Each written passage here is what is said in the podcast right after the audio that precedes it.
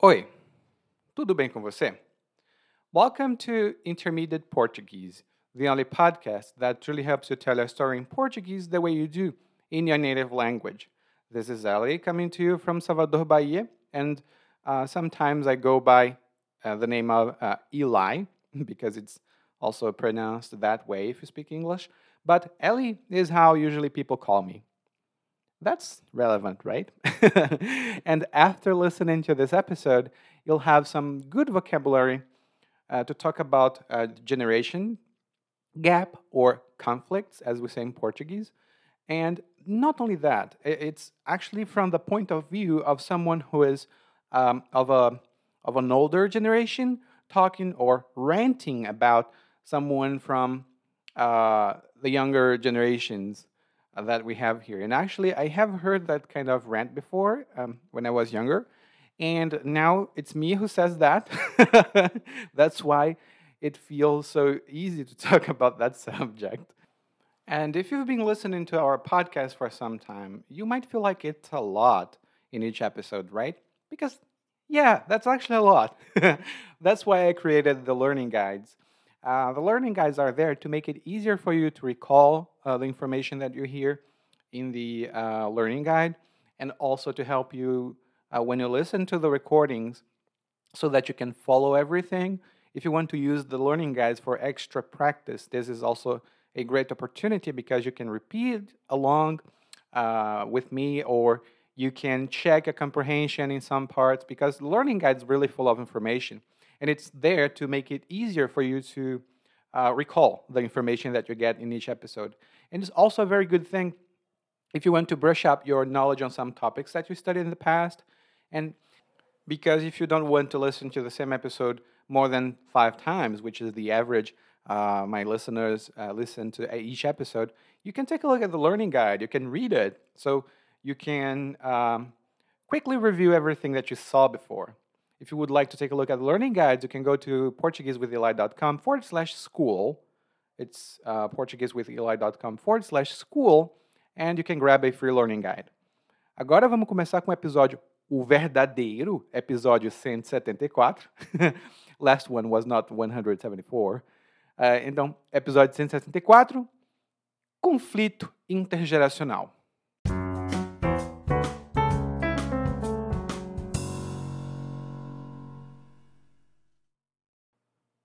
Já não reconheço essa empresa. Quando cheguei aqui, isso era um lugar de vergonha. As pessoas chegavam na hora e arregaçavam as mangas. E elas não se recusavam a usar a farda da empresa. Às cinco, todo mundo parava o que estava fazendo e seguia para o ônibus da empresa para voltar para casa à noite e viver sua vidinha honesta.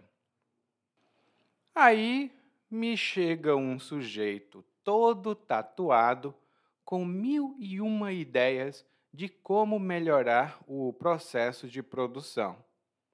Como melhorar o processo? Hum, KKK, como se eu não conhecesse o processo.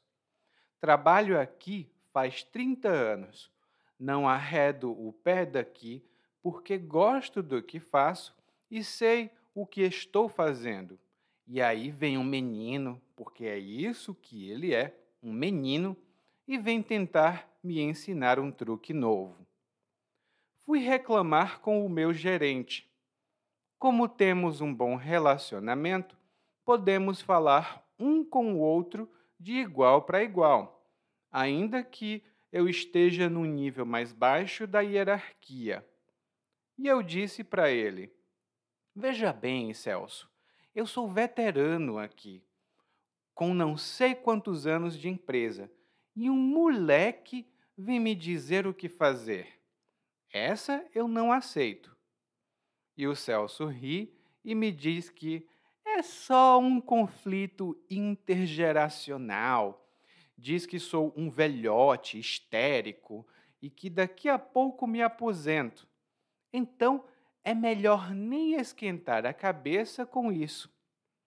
É mesmo? Agora sou um velhote histérico que está dando ataque de pelanca. Ah, não sei o que esses jovens estão pensando da vida.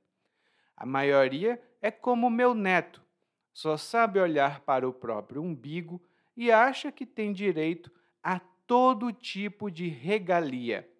Mas eles não devem nunca dar duro num emprego, comprar uma casinha, constituir família e viver uma vidinha honesta. A maioria se acha predestinada a grandes coisas, mas no final ficam de mimimi ao primeiro sinal de dificuldade. Não são maduros, se dizem despojados e querem ter o próprio estilo, mas são mesmo descuidados. Não se vestem direito, não cuidam da aparência. Mas, no fim, o Celso acaba dando a razão ao moleque e diz que é melhor eu aceitar e acompanhar, porque senão fico para trás. Ah, tá. E agora que a empresa me explorou de todo jeito, querem que eu vá obedecer a cada capricho de um pirralho desses. Só se for mesmo.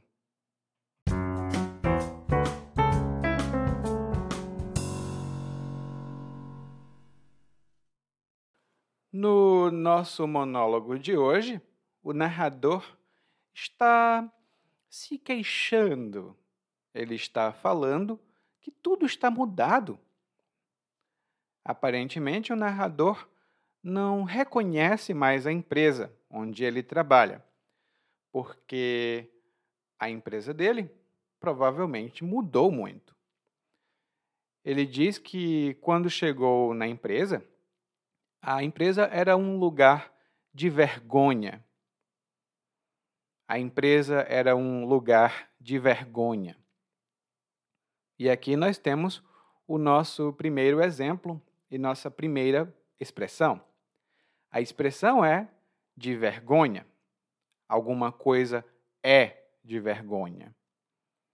E quando nós dizemos que algo, alguma coisa, um lugar, é de vergonha, isso significa que é uma coisa boa, é uma coisa decente, é uma coisa bem feita.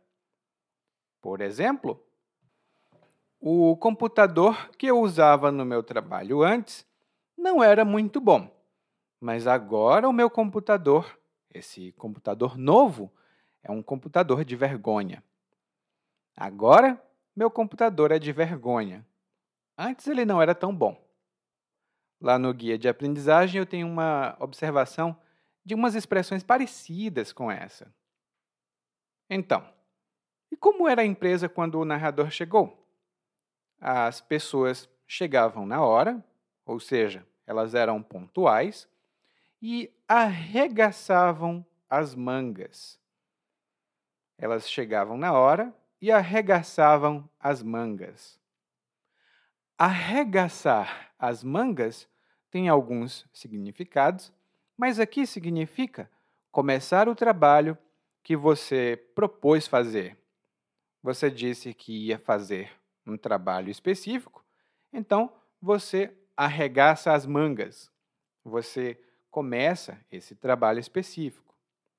Por exemplo, a gente está falando sobre os planos desse projeto já tem quase três meses.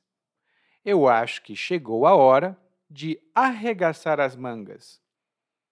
A gente está falando sobre os planos desse projeto há quase três meses eu acho que já chegou a hora de arregaçar as mangas.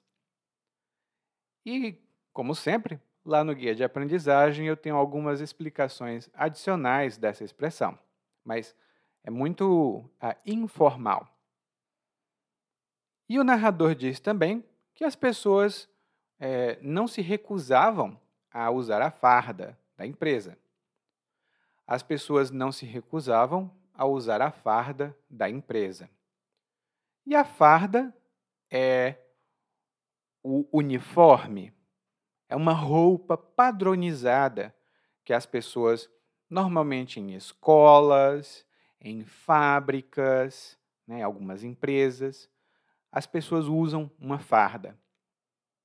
E, como exemplo, no ensino médio, os alunos devem entrar fardados, ou seja, de farda, porque sem a farda é, eles não podem entrar.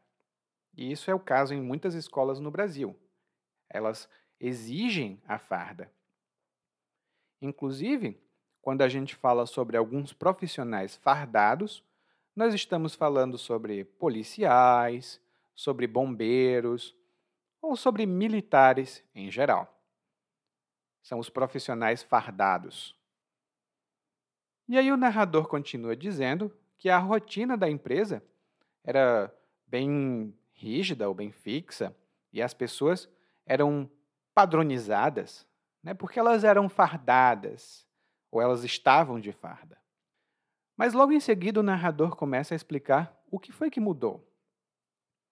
Ele diz que chegou um sujeito todo tatuado. chegou um sujeito todo tatuado. E aqui temos duas expressões. A primeira é um sujeito. E quando a gente chama alguém de sujeito ou sujeita, aqui nesse caso pode ser feminino também, é, isso significa que a gente tem uma opinião uh, negativa sobre essa pessoa.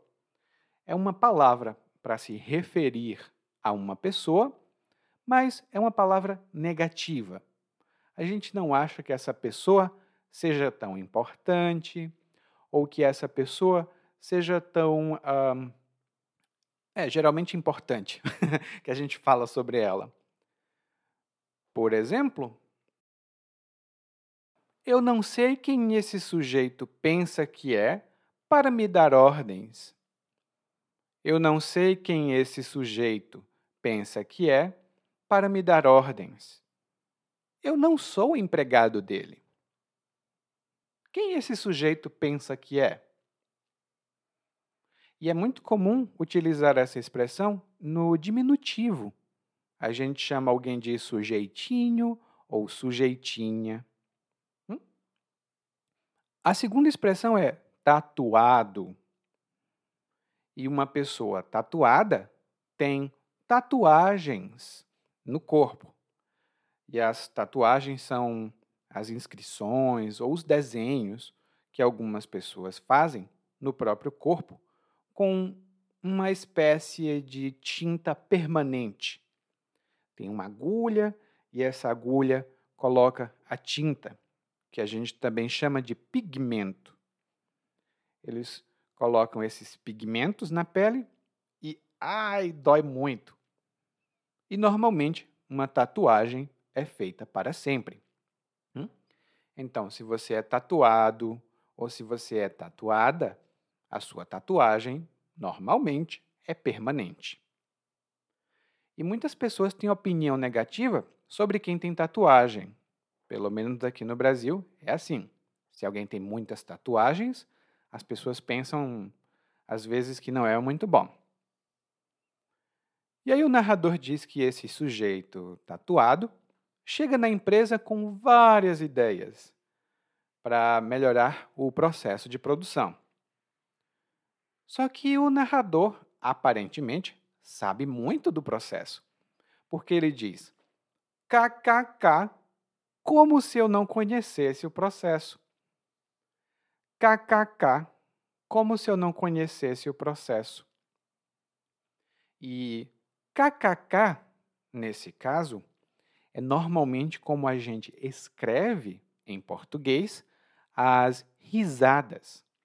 Esse que estranho. Bom, no, nas redes sociais, nós escrevemos kkk né, no Facebook, no Twitter.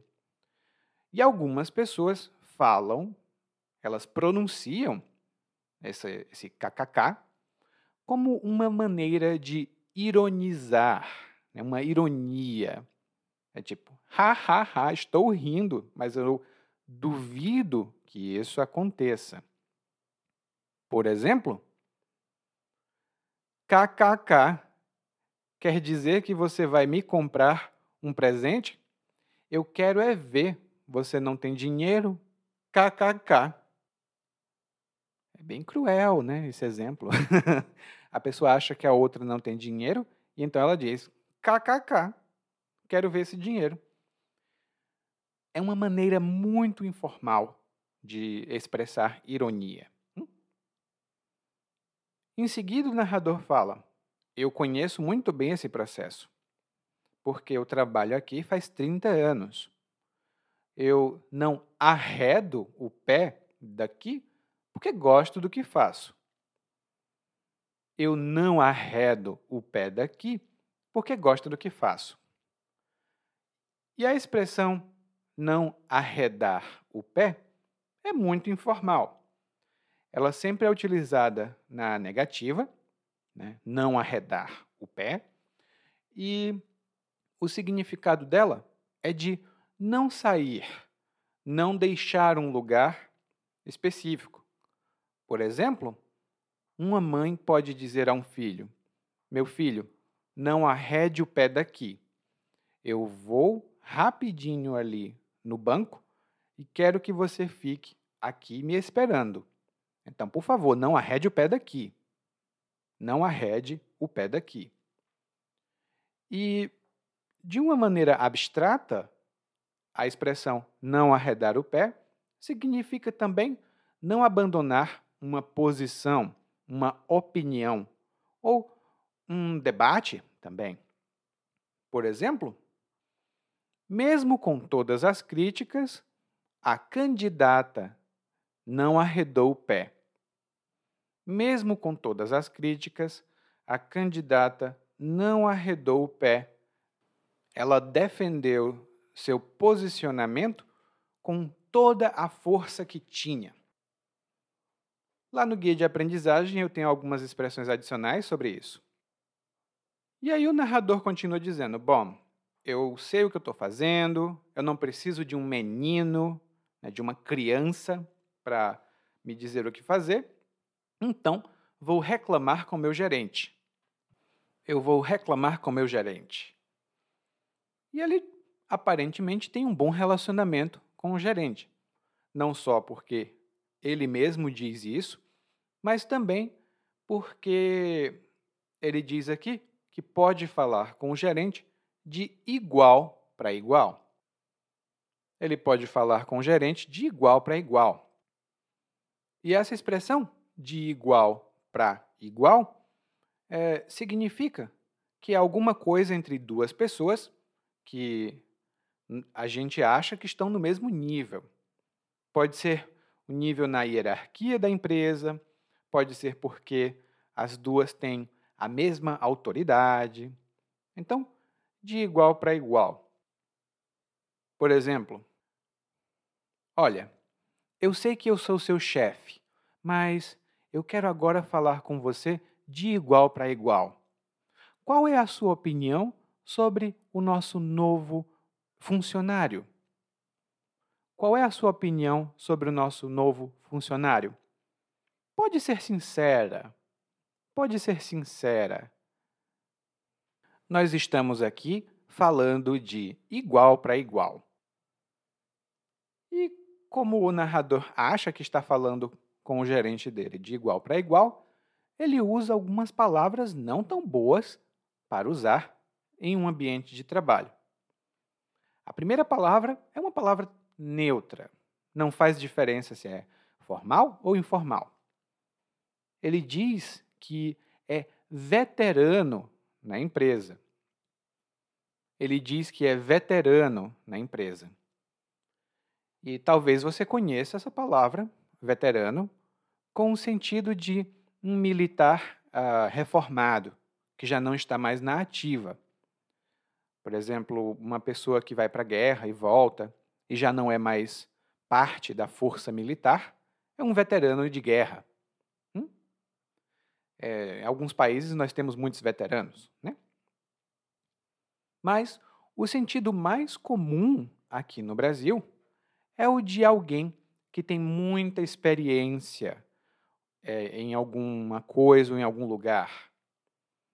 Por exemplo, ah, nem se preocupe em tentar ajudar a Alice. Ela é uma veterana na cozinha e sabe preparar as refeições como ninguém. Ela é muito boa. Ela é veterana na cozinha. Ela sabe preparar refeições como ninguém. Provavelmente a Alice é uma chefe profissional. Então ela é veterana, ela tem muita experiência. Eu, por exemplo, hoje sou um professor veterano, mas eu já fui um professor novato. Hum? Todo mundo passa por essas fases. E em seguida, ele fala: Olha, eu sou veterano e um moleque vem me dizer o que fazer. Eu sou veterano e um moleque vem me dizer o que fazer. Moleque, na minha pronúncia, ou moleque, né? moleque, moleque, é uma palavra negativa em geral, quando a gente fala de um adulto, porque moleque, na verdade, é uma criança, é um menino. Uma menina pode ser uma moleca e um menino pode ser um moleque. Hum? Ah, o, o significado, então, é um pouco negativo, porque quando eu chamo alguém de moleque ou moleca, provavelmente é porque eu acho que essa pessoa é irresponsável. Ela se comporta como se fosse uma criança. Por exemplo, olha, eu não sou nenhum moleque para você ficar dizendo que eu não faço o meu trabalho. Eu não sou nenhum moleque para você ficar dizendo que eu não faço o meu trabalho. Eu estou doente e é por isso que eu não estou trabalhando. Não é porque eu sou moleque, não. E lá no guia de aprendizagem temos mais algumas observações sobre essa palavra. É uma palavra muito comum, tá? E aí o narrador diz: Bom, eu não aceito que esse moleque venha dizer o que eu tenho que fazer. E o gerente dá uma boa resposta, porque, como eles estão falando de igual para igual, o gerente usa algumas palavras também não tão boas. Primeiro, ele diz que isso é só um conflito intergeracional. Isso é só um conflito intergeracional. Ou seja, é um conflito entre gerações.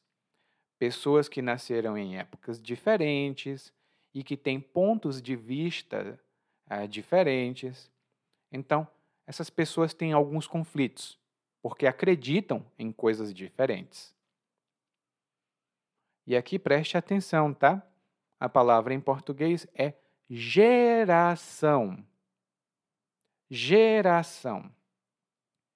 Por exemplo, tem, a, tem uma música no Brasil, eu acho que o título é Geração Coca-Cola.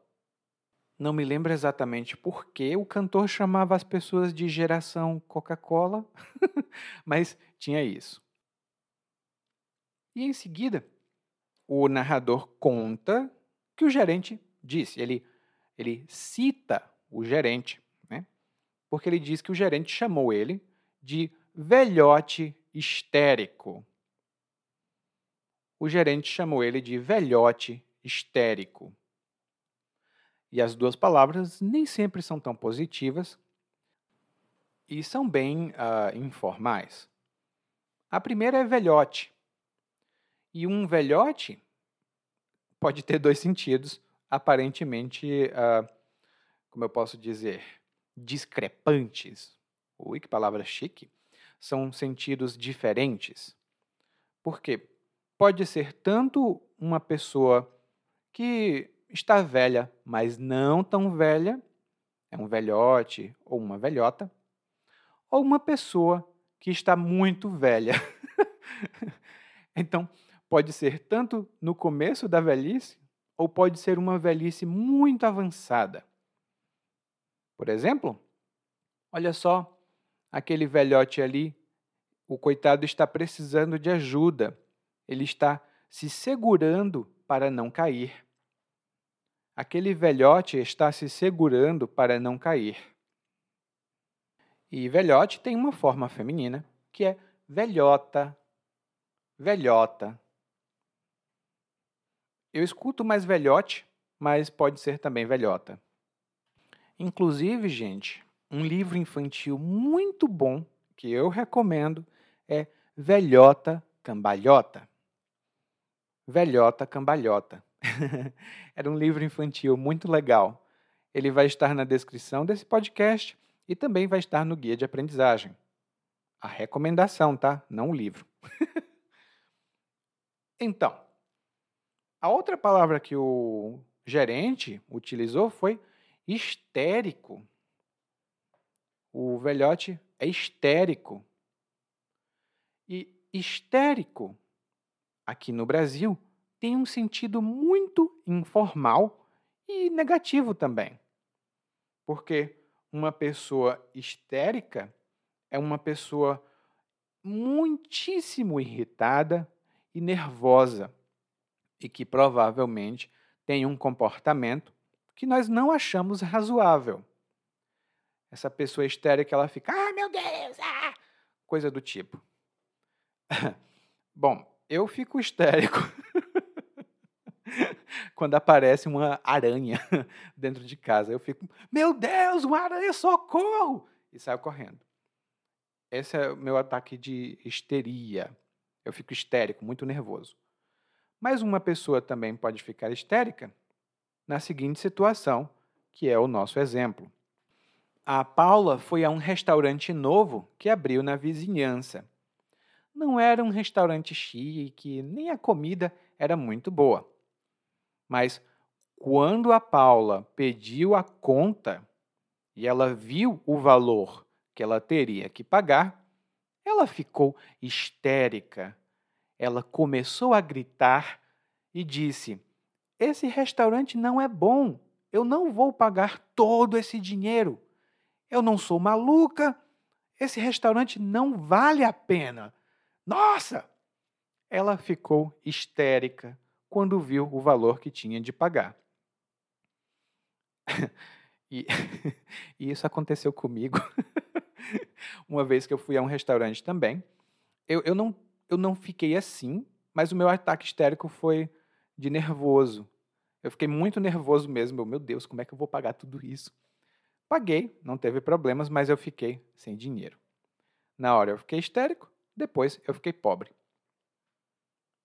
Bom, e aí o gerente diz: Ah, você é um velhote histérico e já vai se aposentar.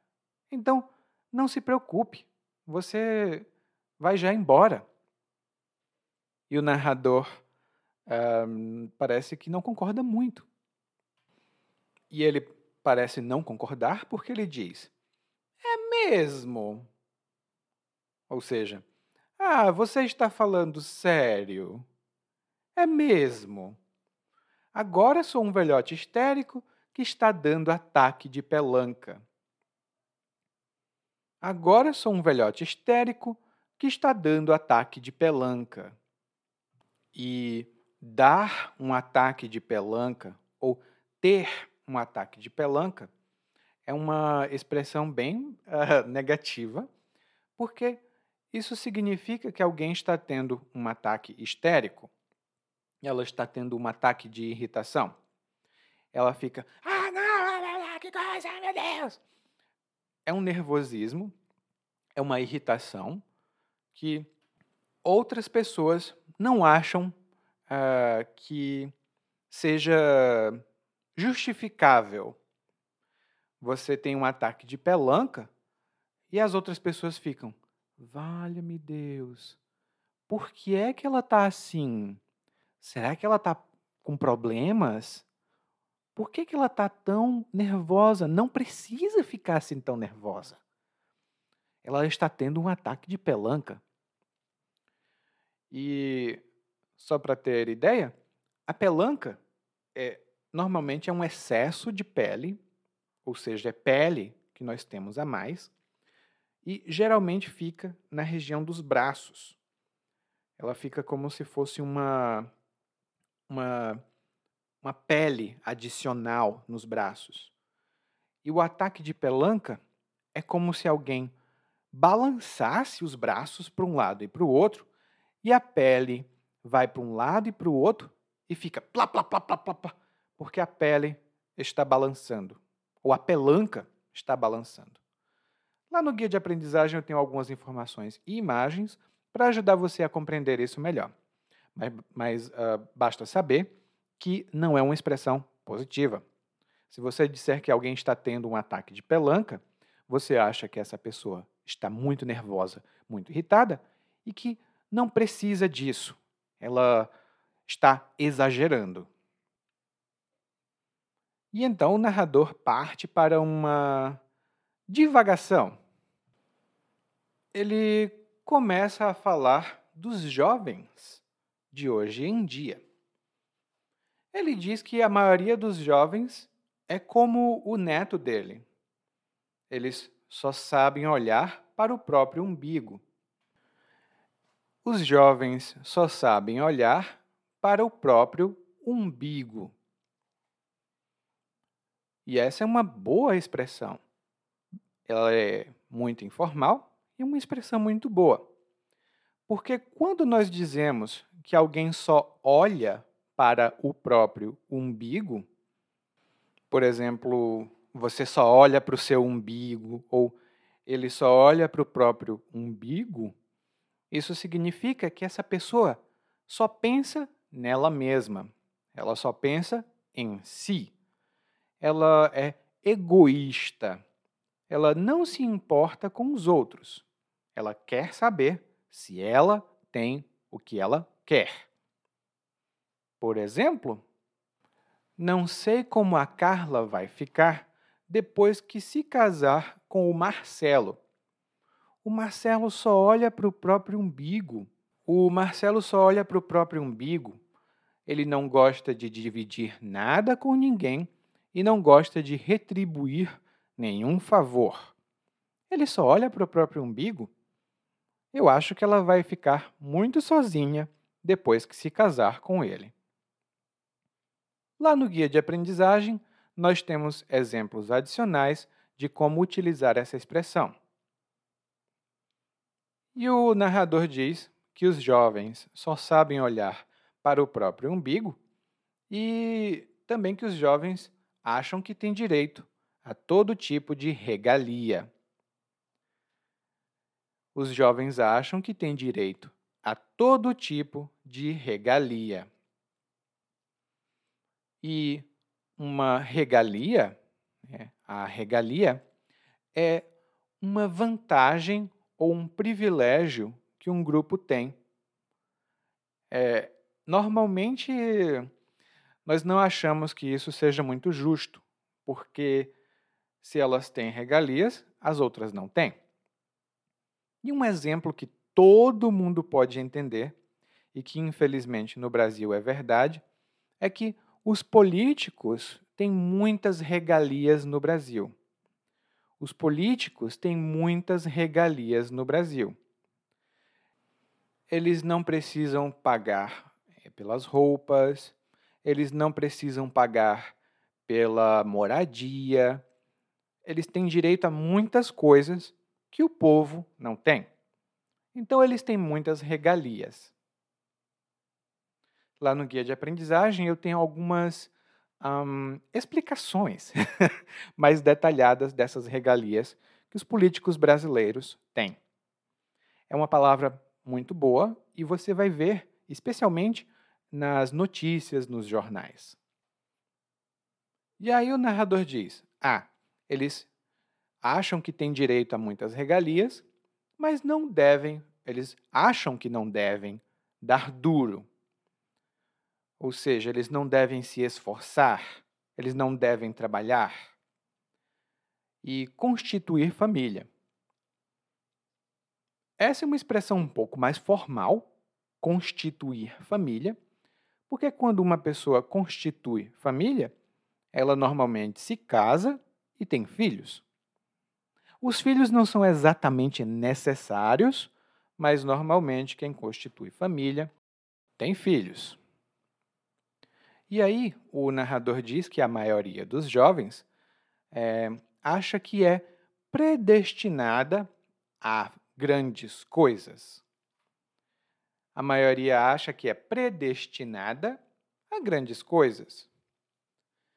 E essa palavra, predestinado, predestinada, significa que alguém é, está destinado a fazer uma coisa importante ou a ter sucesso. É uma expressão que vem do campo religioso, mas que a gente usa no dia a dia também. Por exemplo, quando meu filho nasceu, eu sabia que ele estava predestinado a ter sucesso. Quando meu filho nasceu, eu sabia que ele estava predestinado a ter sucesso. Era uma criança muito inteligente e ele realmente teve sucesso. Mais uma vez, lá no guia de aprendizagem, temos mais exemplos. E aí ele diz: olha, a maioria acha que é predestinada a muitas coisas, mas no final todo mundo fica de mimimi quando tem uma dificuldade. Todo mundo fica de mimimi quando tem uma dificuldade.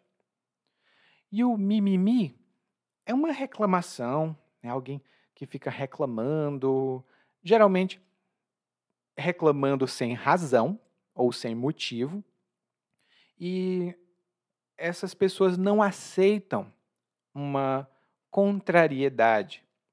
Elas querem tudo do jeito que elas querem, e se não for daquele jeito, elas reclamam, elas ficam de mimimi. Essa é uma expressão bem informal e recente, e não é legal, assim, não é muito educado dizer que alguém está de mimimi ou que fica de mimimi. E eu vou dar um exemplo de voz, eu vou falar como a gente normalmente fala, de mimimi. Por exemplo, e esse exemplo eu trago da minha experiência na escola. Não quando eu era professor, mas quando eu era aluno. e lá vai o exemplo. O professor diz aos alunos: Ai, professor, mas é muito exercício, a gente não tem tempo. Se vocês parassem com esse mimimi, vocês teriam tempo para fazer os exercícios. Se vocês parassem com esse mimimi, vocês teriam tempo para esses exercícios. Então, parem com esse mimimi. Parem de mimimi. De, ai, professor, mas eu não tenho tempo. Pare com isso tá? Então, é uma coisa, é uma palavra bem específica que você provavelmente vai ouvir aqui no Brasil quando as pessoas falam dos jovens, elas chamam os jovens de a geração mimimi. Porque é uma geração que reclama de tudo, que não aceita nada. Bom, eu ainda faço parte dessa geração. então, não sei se essa geração é realmente mimimi ou é porque hoje a gente percebe que tem muita coisa injusta. Ah, vamos pensar sobre isso. Mas não agora, porque o narrador continua dizendo que os jovens é, dizem que são despojados ele diz que os jovens acham que são despojados, mas na verdade os jovens não cuidam da própria aparência. E despojado ou despojada é uma expressão bastante informal. E quando a gente diz que alguém é despojado ou tem um estilo despojado, isso significa que essa pessoa tem um estilo muito casual. Ela não é formal, ela não é séria. As suas roupas são confortáveis, são casuais para o dia a dia. Elas não se importam em vestir roupas muito uh, formais, como ternos, ah, blazers e coisas do tipo. Então, uma pessoa muito despojada, ela é muito casual, muito informal, ela fala com muitas gírias, ela é muito despojada. E o narrador fala então que elas dizem que são despojadas, mas na verdade elas não cuidam da aparência. Ou seja, é o contrário de ser despojado. Porque quem é despojado normalmente cuida, mas não ah, de uma maneira muito séria. E aí o narrador diz que o gerente dá razão, ou seja, ele diz que o moleque, o moleque é que está com a razão, ele está certo. Então ele acaba dando a razão ao moleque. E diz para o narrador aceitar, porque se o narrador não aceitar, ele vai ficar para trás. Se o narrador não aceitar, ele vai ficar para trás. E se alguém fica para trás, essa pessoa não consegue acompanhar o ritmo, ela não consegue acompanhar a evolução de alguma coisa. Por exemplo, antigamente meu pai era muito interessado em tecnologia e coisas do tipo. Mas com o tempo ele foi ficando para trás e hoje ele não sabe nem utilizar um smartphone. Com o tempo ele foi ficando para trás, ou seja, ele não acompanhou as mudanças e hoje mal sabe utilizar um smartphone. Coitado do papai, ficou para trás. e lá no guia de aprendizagem temos outros exemplos de uso dessa expressão. E aí, no final, o narrador expõe a conclusão dele. Ele diz: Ah, tá, agora a empresa já me explorou, me usou, me escutou, fez tudo comigo. E agora a empresa quer que eu obedeça a cada capricho de um pirralho desses. A empresa quer que eu obedeça a cada capricho de um pirralho desses. Aqui temos duas boas palavras, ah, boas porque são comuns, mas têm um significado não tão bom. Primeiro é o capricho, ou é uma palavra muito utilizada em português. Lá no guia de aprendizagem você vai ver outros exemplos, como capricho, caprichoso, no capricho, hum?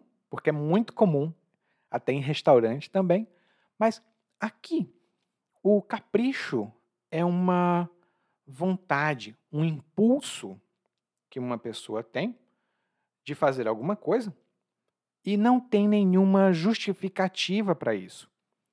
Ela quer porque quer.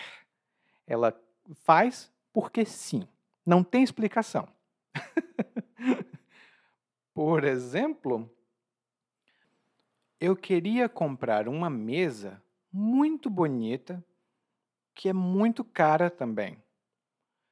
Ela não é melhor do que as outras, mas é um capricho meu. Eu quero comprar essa mesa porque eu acho que ela é bonita. Ela não é melhor, ela não tem material melhor, ela não é melhor é, em nenhum sentido, mas eu quero essa mesa porque eu quero. É um capricho meu. E a outra palavra que o narrador utiliza é pirralho. Pirralho. E o pirralho, ou a pirralha, é uma palavra normalmente negativa, ou não tão positiva, para falar de uma criança. Geralmente a gente pensa, ah, é uma criança só. O que, que é? É uma criança mal comportada, talvez. Quando a gente usa essa palavra com uma criança, faz sentido. Chamar um adulto de pirralho hum, não é muito bom, porque é como moleque. É como se essa pessoa fosse irresponsável, imatura. Ela é um pirralho ou uma pirralha. Hum? Por exemplo, essa vizinhança é muito barulhenta. Essa vizinhança é muito barulhenta. Tem muito pirralho aqui. E esses pirralhos ficam jogando bola a tarde inteira. Não é possível dormir com esses pirralhos gritando o tempo todo. E aí, no fim, o narrador utiliza uma expressão que é bem comum. Eu digo muito também, porque eu estou constantemente contrariado. A expressão é só se for mesmo. Só se for mesmo. E essa é uma frase fixa. Nós podemos dizer só se for ou só se for mesmo. E quando alguém utiliza essa frase, essa pessoa está expressando contrariedade.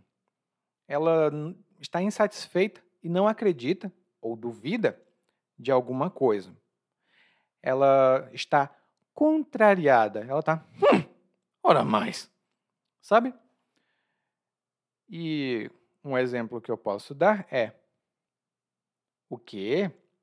Você quer sair do trabalho e começar uma empresa? Olha, só se for mesmo, viu? Porque você sempre se acorda tarde, você não tem disciplina, você tem muita preguiça, você é muito preguiçoso. Então, como é que você vai abrir uma empresa? Ai, ai, só se for mesmo, viu? Só se for mesmo.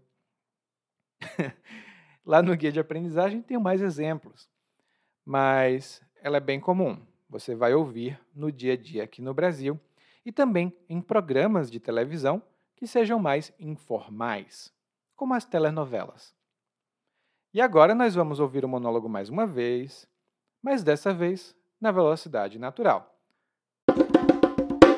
Já não reconheço essa empresa. Quando cheguei aqui, isso era um lugar de vergonha. As pessoas chegavam na hora e arregaçavam as mangas. E elas não se recusavam a usar a farda da empresa. Às cinco, todo mundo parava o que estava fazendo e seguia para o ônibus da empresa, para voltar para casa à noite e viver sua vidinha honesta. Aí me chega um sujeito todo tatuado, com mil e uma ideias de como melhorar o processo de produção. Como melhorar o processo? KKK, como se eu não conhecesse o processo.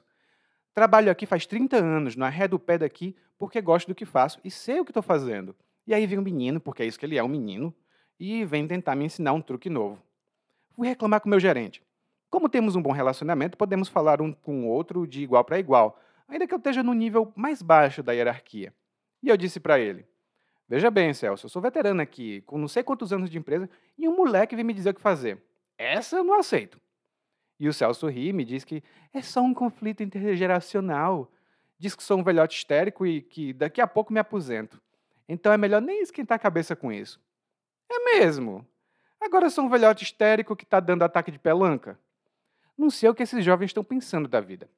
A maioria é como meu neto, só sabe olhar para o próprio umbigo e acha que tem direito a todo tipo de regalia. Mas eles não devem nunca dar duro no emprego, comprar uma casinha, constituir família e viver uma vidinha honesta. A maioria se acha predestinada a grandes coisas, mas no final ficam de mimimi ao primeiro sinal de dificuldade. Não são maduros. Se dizem despojados e querem ter o próprio estilo, mas são mesmo descuidados, não se vestem direito, não cuidam da aparência. Mas no fim o Celso acaba dando a razão ao moleque e diz que é melhor aceitar e acompanhar, porque senão fico para trás. Ah, tá. E agora que a empresa me explorou de todo jeito, querem que eu vá obedecer a cada capricho de um pirralho desses. Só se for mesmo. Oi, tudo bem? Provavelmente você escuta nosso podcast há algum tempo. Bom, se não for o caso, eu me apresento para você. Eu sou o Eli, é, para Eliakim, e sou professor de português, responsável pelo podcast, pelo site portuguesewitheli.com, pelo outro site readbrazilianportuguese.com e muitas outras fontes de conteúdo para aprendizes de português que, como você, querem falar e entender o português brasileiro. Se você gostar desse podcast, você pode fazer uma avaliação do nosso podcast no Apple Podcasts. você pode fazer a sua avaliação e isso ajuda muito. Obrigado!